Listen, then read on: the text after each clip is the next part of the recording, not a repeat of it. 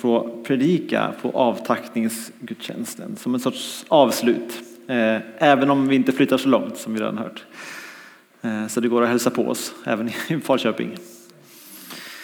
Men egentligen, det sista jag gjorde i min tjänst var ju att spendera en vecka på Segelstorp, på lägret där. Och det är jag inte ensam om att ha gjort eh, här inne. Hoppas ni hade det bra på lägret. Och inför det lägret, när vi träffades och planerade, så kände vi att någonting vi behöver trycka på, dels för att vi nu får träffas igen, har mycket eko här uppe. Schysst.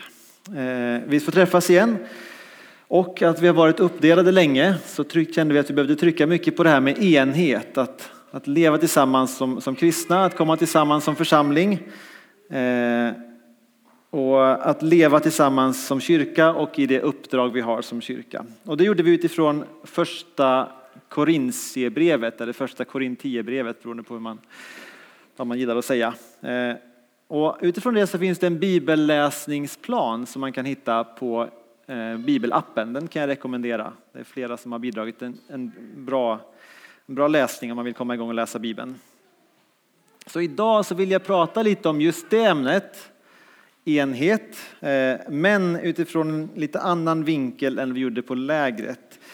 Idag ska jag försöka göra det tillsammans med vetenskapen och tron och hur vi kan se på det här med enhet i det och framförallt neurovetenskapen. Jag såg att Paul var här idag, så jag, om jag säger någonting som är fel då får han tala om det efteråt sen.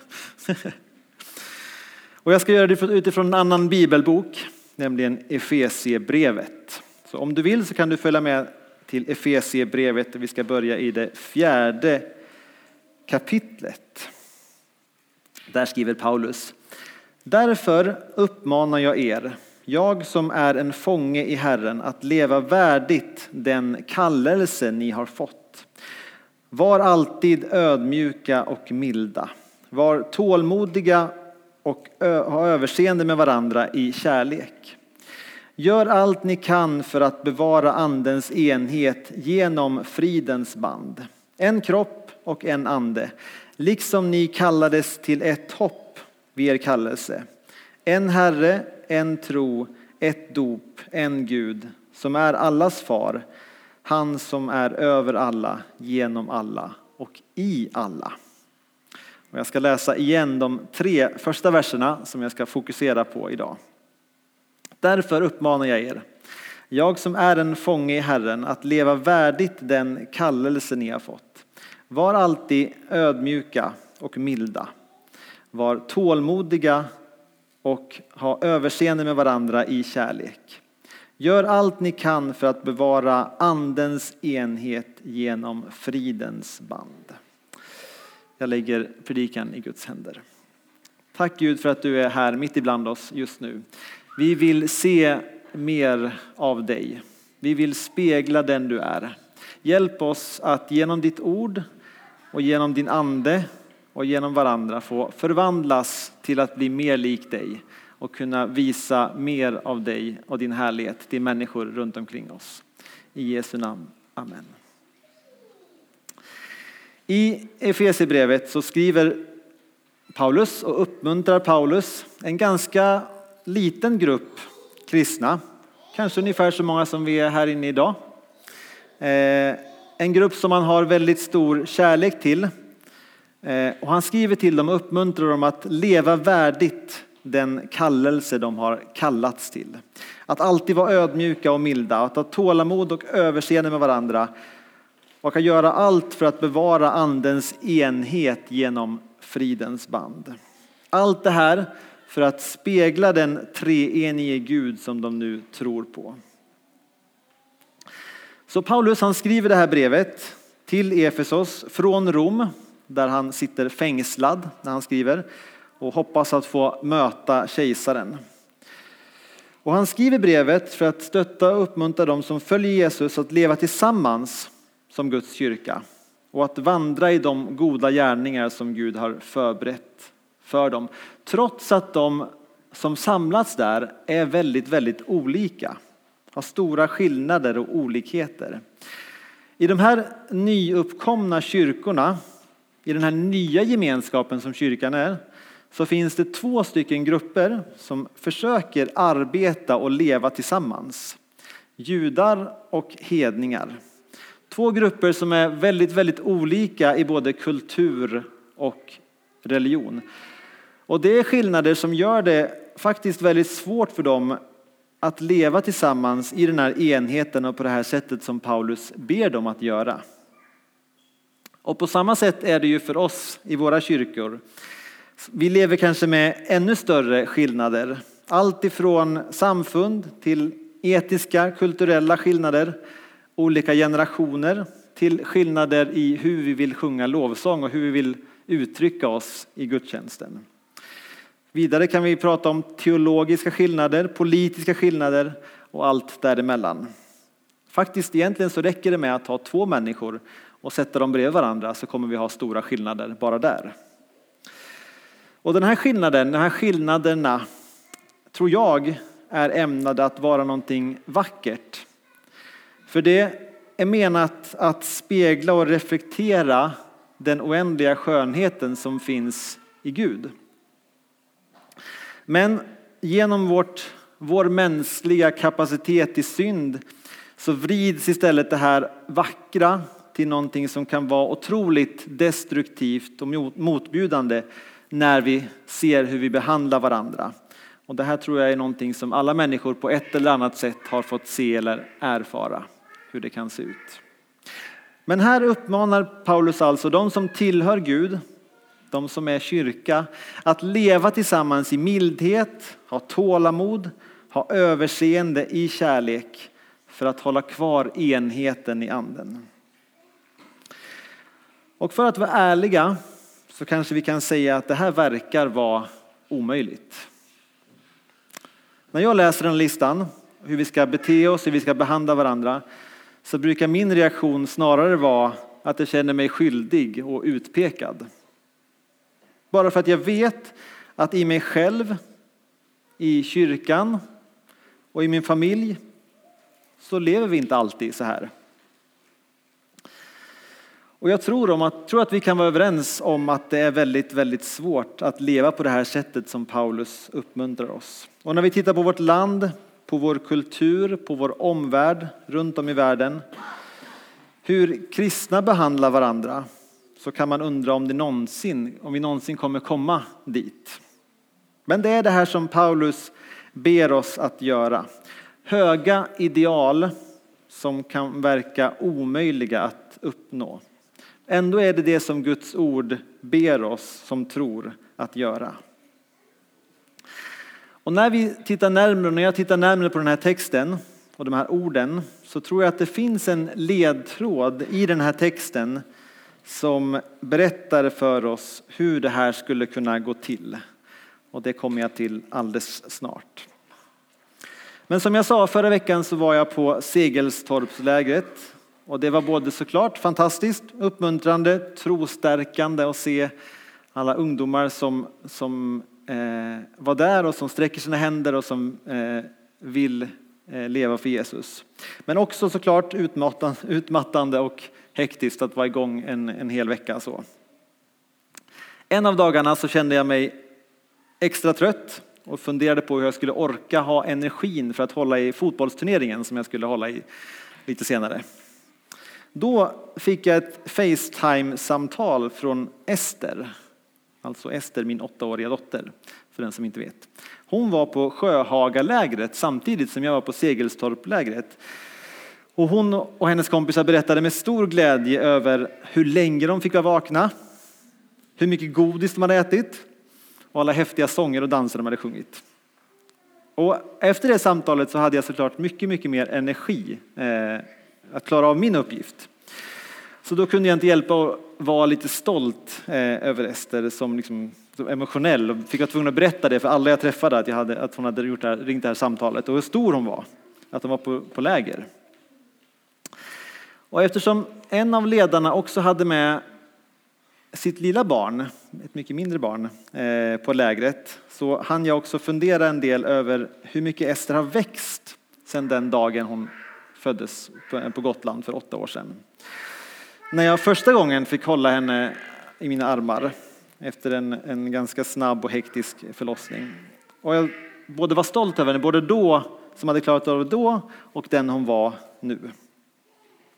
Och just den stunden när jag höll henne i mina armar första gången, den vill jag tala om lite mer nu. Och inte just bara mitt tillfälle, utan alla de tillfällen när de som tar hand om barnet håller barnet för första gången. För där tror jag att det finns en nyckel till det som Paulus pratar om i Efesierbrevet.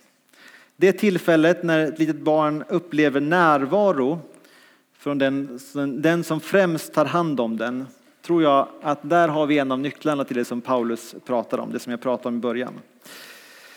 När barnet lär sig vad intimitet är från sin mamma och sin pappa och den som tar hand om den. När barnet lär sig att intimitet och kärlek, det känns som värme och närhet. Det som egentligen är ganska abstrakta begrepp, som kärlek och intimitet, lär sig ett barn att uppleva först och främst genom sin kropp och upplevelser relaterade till kroppen. Barnet lär sig att beskriva att bli älskad som värme och att vara nära och att bli hållen. Eftersom det är så den först upplever det. Och därför lär sig barnet också att de här sakerna ska jag också ge vidare. Barnet har själv fått ta emot det från sin familj och de som älskar henne. Så därför när Rut, min andra dotter, kommer så förstår Ester och andra barn att vi kan ge dem en kram. Att hålla dem nära, att visa kärlek på det sättet eftersom hon också blivit kramen och hållen nära på det sättet. Och när hon ser en vän ramla av gungan till exempel så kommer hon visa empati och medlidande eftersom hon själv har fått uppleva det genom oss.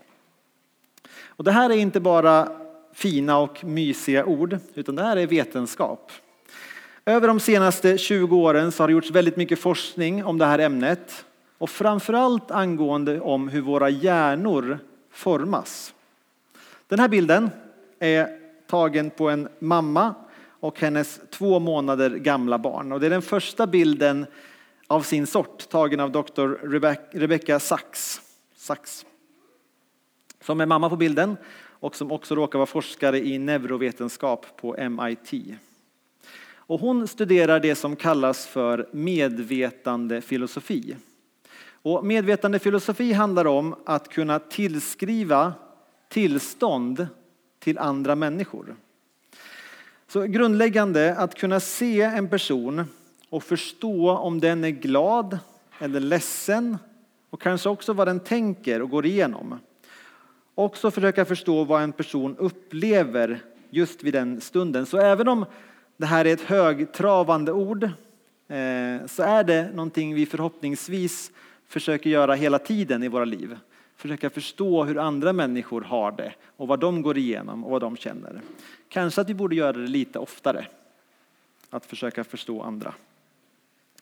Jag kan till exempel stå inför er nu, glad och tacksam att få predika, men också lite orolig för hur det tas emot. Eh, med en liten blandning av sorg att lämna eh, Skogsrokyrkan. Men samtidigt när jag gör det så är jag medveten om att ni har en helt annan upplevelse än jag har just nu. Någon kanske är lite uttråkad. Någon kanske är engagerad och vill veta mer. Någon tänker på vad de ska äta när de kommer hem. Vi har olika upplevelser och det är det som det handlar om, eh, den här medvetande filosofin. Att förstå vad andra upplever. Så medvetandefilosofi eh, studerar i alla fall delvis vår förmåga att förstå hur andra har det och hur det skiljer sig från min upplevelse. Så titta nu igen på den här bilden som jag eh, är på skärmen och se hur skrynklig mammans hjärna är. Titta sen på barnets hjärna och se hur skrynkligheterna fortfarande håller på att formas. Desto mer mamman pratar med barnet, desto mer den rör vid det, speglar dess känslor och reaktioner, desto mer kommer de här rynkorna att formas. Det är en sorts kodning av upplevelser från mamman till barnet. Och speciellt intressant är de här ljuspunkterna som man kan se i hjärnan. I utkanten av hjärnan och i dess centrum som är något sorts kontrollcentrum för resten av hjärnan. Och hur de lyser upp, Eh, de här ljuspunkterna. Och se hur de lyser upp på samma platser både i barnets hjärna och i mammans hjärna. Mammans hjärna och barnets hjärna och alla våra hjärnor innehåller någonting som jag tror kan beskrivas som spegelneuroner. De här lyser upp och ger oss förmågan att göra sånt som vi ser andra människor göra eftersom vi har sett dem göras. Vi kan spegla det de gör i våra hjärnor. De lyser upp och ger oss förmågan att leva ut till exempel mildhet, tålamod, ödmjukhet, kärlek och fred. Därför att vi upplever de här egenskaperna, att de ges till oss och finns runt omkring oss. Så Ester skulle bokstavligen inte kunna bli en fungerande människa utan att vi, som i det här fallet är hennes närmaste vårdare, pratar med henne, rör vid henne, hud mot hud, tittar på henne och att vi är med henne. Alla de här stunderna bygger vi vit materia och grå materia som hjälper henne att koppla med andra som finns runt omkring henne. Och utan den här mänskliga kontakten så kan vi bokstavligen inte växa till att, eh, kan vi omöjligt växa. Så desto mer jag läser om kroppen, speciellt ur ett kristet perspektiv, desto mer jag läser om neurovetenskap, desto mer övertygad blir jag om att den primära funktionen för det faktum att vi har fått kroppar, det är att kunna ha relationer med varandra. Och desto mer jag läser om Paulus och hans sätt att prata om kroppen, desto mer övertygad är jag om att anledningen till att Gud gav oss kroppar är för att vi ska kunna ha gemenskap och relationer. Och det här påverkar oss mer än vi kanske tror.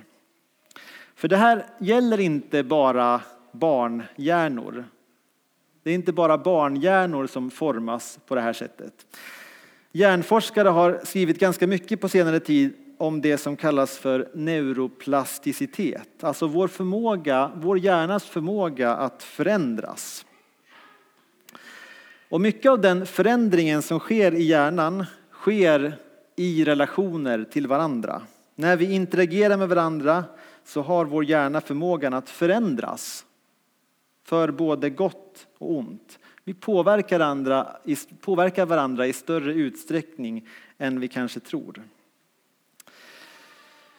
Och när vi läser det här stycket i Efesierbrevet 4 så måste vi också ha med oss en annan viktig tanke om det här sammanhanget. En annan nyckel.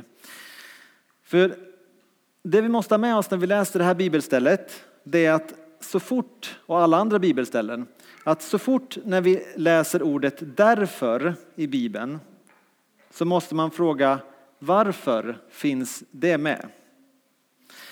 Och jag tror att i den här versen så är därföret som vi hittar i början av det här eh, kapitlet en nyckel till hur vi ska kunna förstå tillsammans med det som jag just pratat om hur vi ska kunna leva på det sätt som Gud genom Paulus ber oss att leva tillsammans.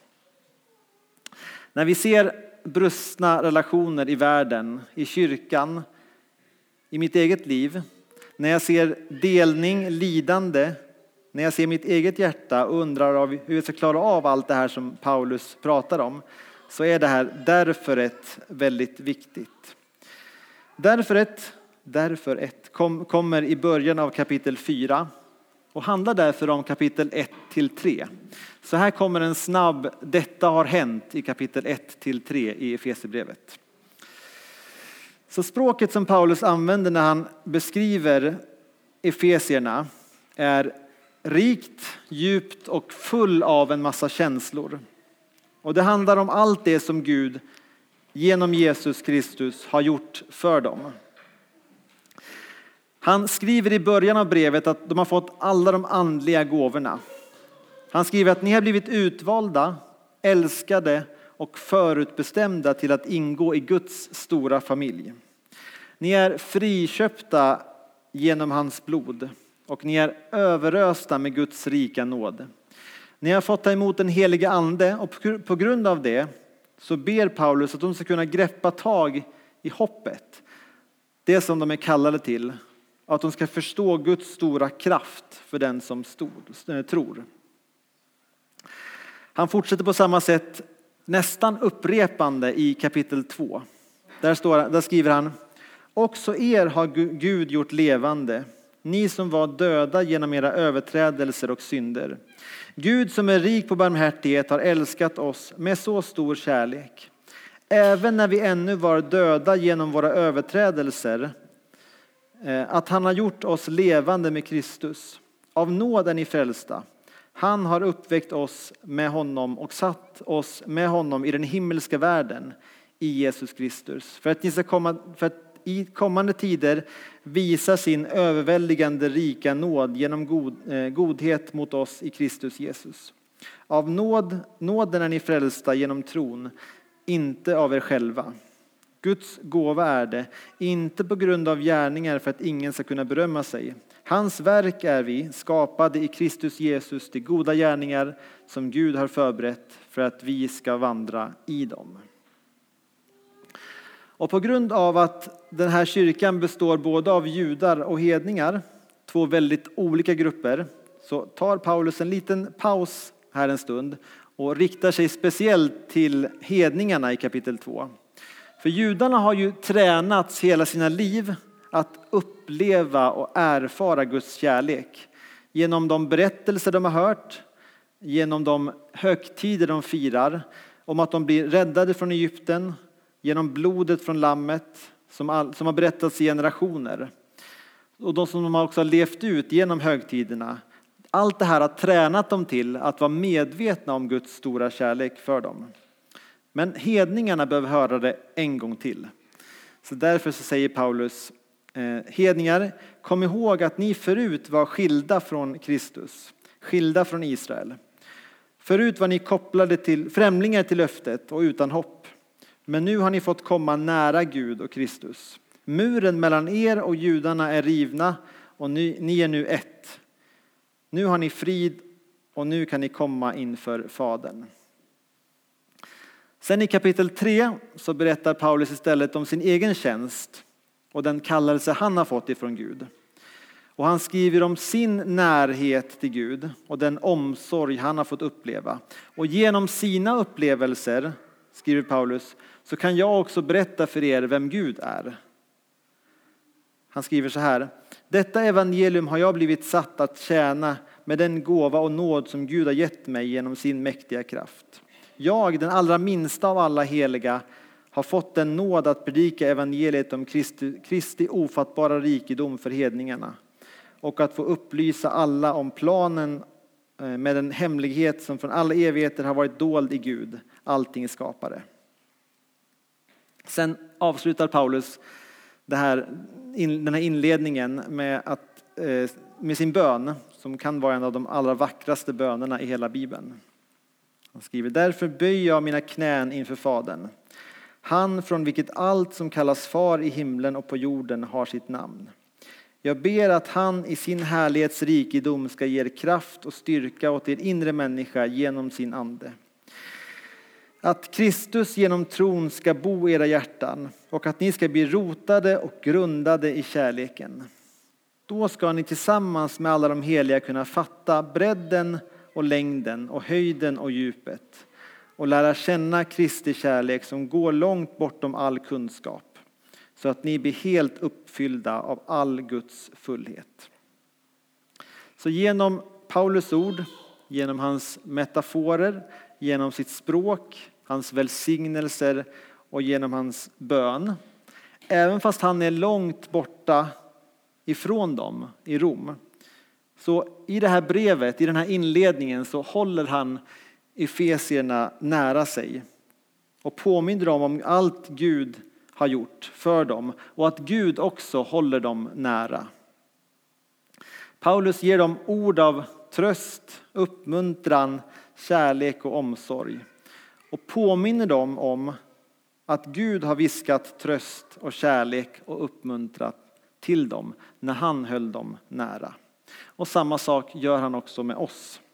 Så Paulus använder värdefullt papyrusutrymme, tre kapitel, 65 verser, inte till teologiska förklaringar, även fast det finns inbakat också.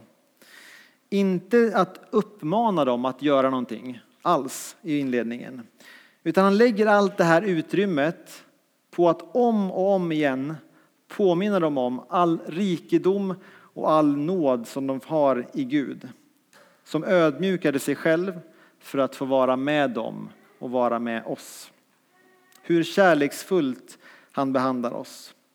I sin stora tålamod till oss när vi ännu var döda i synd. Och freden som han önskar ge oss så att vi kan stå tillsammans, enade inför honom.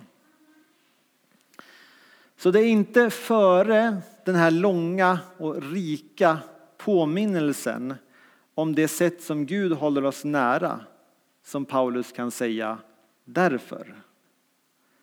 Därför ska ni nu också leva det här livet. För Gud har visat hur man gör.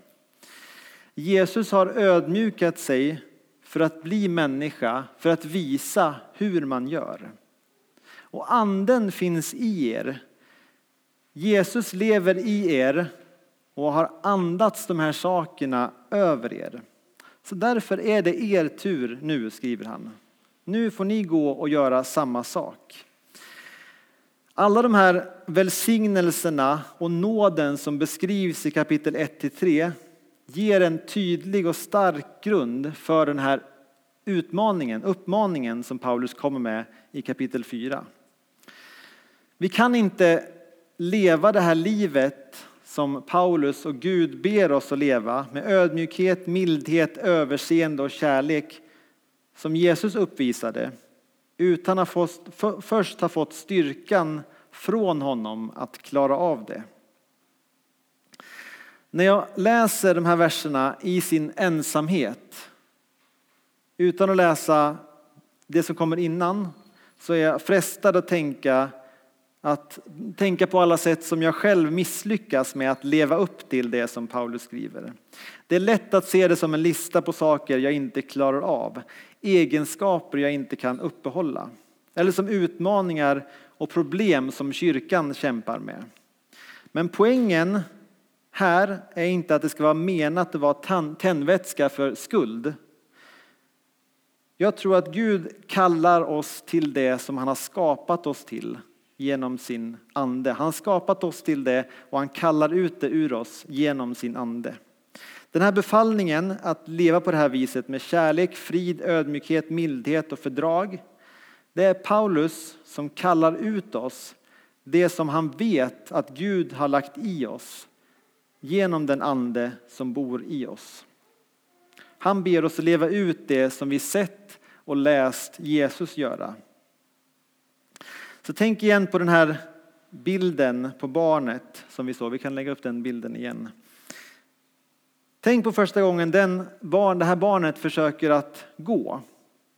Ta sina första steg. Antagligen kommer den också att ramla. I flera månader, kanske i tolv månader, så har den sett mamman och pappan går runt i huset. Antagligen så har den blivit buren runt omkring i de här tolv månaderna när de som tar hand om den går till olika platser. Och forskare säger att våra spegelneuroner kommer igång och blir taggade och vill göra saker när de ser andra människor göra saker. Så om jag rör min hand upp och ner här från scenen så kommer dina neuroner att komma igång på samma plats som mina neuroner kommer igång. Eh, när de ser min hand röra sig upp och ner. Eh, för vi är skapade för att kunna spegla och härma vad andra människor gör. Så det som händer i bilden, det är, när vi tittar på det, här, på det här barnet och mamman, det är att spegelneuronerna härmar varandra. De fångar upp var de ska lysa. Och på det sättet och på samma sätt lär barnet sig när hon ser mamman och pappan gå. Det vill jag också göra. Så då när barnet tar sitt första steg och testar att göra samma sak som föräldrarna gör så kommer den antagligen också att ramla. Hjärnan vet vad den ska göra, men kroppen och musklerna behöver styrka och övning. Synapserna mellan neuronerna behöver stärkas så att man klarar av att gå. Och när barnet ramlar så kommer föräldrarna antagligen och förhoppningsvis att ta hand om det, hjälpa det upp igen och hålla handen och hjälpa den att försöka igen. Och på samma sätt är det för oss. Jesus visar oss i sitt ord hur det ser ut att leva värdigt den kallelse vi har fått. Att leva ödmjukt, milt, tålamodigt och ha överseende med varandra för att bevara andens enhet genom fridens band. Vi kan se det i hans ödmjukhet när han avstod allt och blev människa för att bli lik oss, för att kunna hjälpa oss tillbaka till Fadern. Tänk på hur han svarar med mildhet när han möter människor. När han säger låt barnen komma till mig. Som säkerligen ledde till en del skratt och tokigheter på den tiden kan man tänka. Tänk på hur han tålmodigt talar med kvinnan vid brunnen när han svarar på hennes många teologiska frågor men också förklarar att han känner hennes bakgrund. Jesus arbetar också för fred. Inte genom att låtsas som att problemet inte finns utan genom att gräva djupt. Han kastar undan borden när de rika i templet håller borta de fattiga för att kunna offra i templet. Han ställer tuffa frågor till den unge rike mannen. Nu är det dags att du säljer allt du äger, det som hindrar dig och andra runt omkring dig att komma nära mig. Ibland behövs det rättfärdig ilska, tuffa frågor och noggrant belysan, lyssnande för att skapa en sann band av frid. Men när vi umgås med Jesus, när vi lär oss att känna in anden som bor i oss, då får vi kraften att leva ut de här sakerna. När vi fortsätter att lära oss om Jesus och också är med honom genom ordet, när vi fördjupar vår relation med andra människor som också söker att leva på det här sättet, leva det här livet i Kristus.